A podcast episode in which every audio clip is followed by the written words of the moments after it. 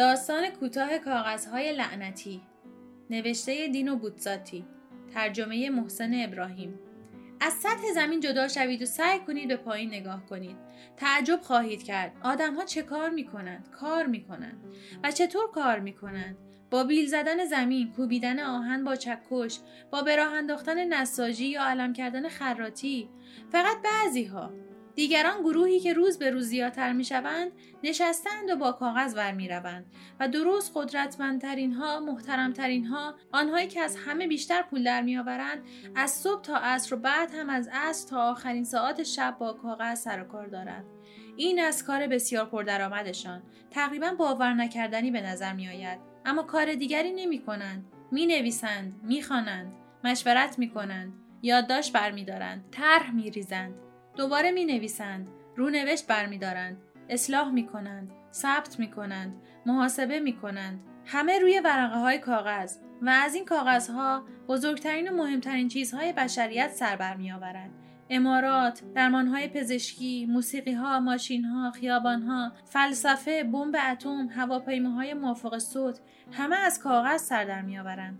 مردی کاغذ سفیدی را بر می دارد و با بسیاری از علائم سیاه پرش می کند. همینقدر کافی است. در عوض این زحمت خندهدار میلیون ها به او پول می دهند. نابغهش اعلام می کنند. برایش دست می‌زنند لقب والا مقام به او میبخشند و زنان عاشق او می‌شوند ملتها نظم اجتماعی و همان صلح از کاغذ درست شده است جهان بدون قانون اساسی مجموعه قوانین و پیماننامه ها آیا کشتارگاه خونینی نیست نابکارترین و خوفناکترین موضوعات کاغذی است نامه های بینام حکم های حبس ابد گواهی های مرگ مطلوب ترین چیزها که مردم خواب را برای آنها از دست می دهند و زندگی را فدایش می کنند از کاغذ درست شده است. اسکناس ها چک ها کارت های اعتباری عکس در روزنامه ها وجدان ها در مقابل قدرت کاغذ عقب نشینی می کند و فضیلت پرچم سفید برمیافرازد و تازه دوست داریم که از تمدن ماشینی صحبت کنیم و تازه می ترسیم که انسان ممکن است برده ماشین شود. تفلکی ماشین ها که آزارشان به یک مگس هم نمی‌رسد. اما کاغذ آری میترساند. نگاهش که می‌کنیم اگر ندانیم آن را این چنین سفید شکننده و سبک عین نشانه معصومیت تلقی می‌کنیم. با وجود این عجب قدرت شیطانی دارد. بی سر و صدا حداکثر با خشخشی بسیار آرام دنیا را تصاحب و ما را به برده تبدیل کرده است. کمی فکرش رو بکنید. اگر ناگهان از صحنه روزگار محو شود هر کدام از ما به چه روزی خواهیم افتاد؟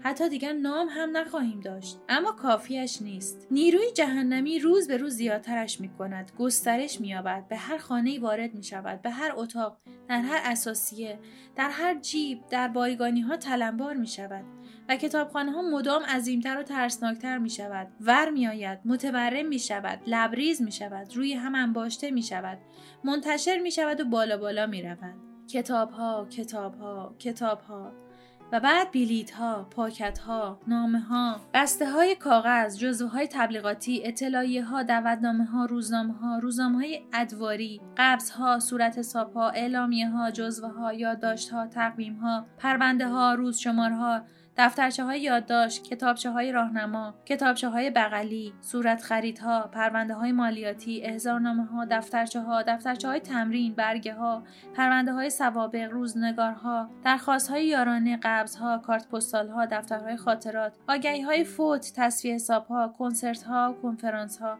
بخشنامه ها، تلگرام ها و هر کدام بزرگ یا کوچک با خود مسئله ای را حمل می کنند. ضرورتی برای انتخاب و تصمیم را رنجی هرچند بسیار ناچیز را اما از این رنج های بسیار ناچیز می بایست دهها صدها و هزارانی را تحمل کرد که در مجموع تشکیل عذاب بیحدی را می دهد که انسان را له می کند و او را می بلعد. همچون بارانی از گزش های سوزن همچون بمبارانی از اشعه های کیهانی که تک تکشان آزاری به یک موشه هم نمی رسانند اما مجموعشان زندگی را نابود می کند پزشکانی که از سکته صحبت می کنند انگار که این بیماری مثل بیماری های دیگر باشد به خنده هم می اندازد.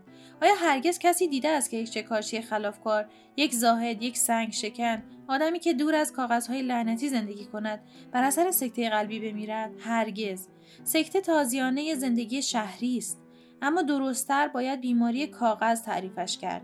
دریچه های خسته و فرسوده میترال بالاخره کجا با مسدود کردن مسیر خون دچار مشکل می شود مقابل میز شلوغ معاملهگران یک زنگ تازه و خشمگین تلفن مغز را به طور وحشیانه گاز می‌گیرد در سرسراهایی که مشاور اداری بر سر اقدامات فوری بحث می کند و انگشتان لاغر در دلواپسی حوادث غریب الوقوع گزارش های آمار را پاره می کند.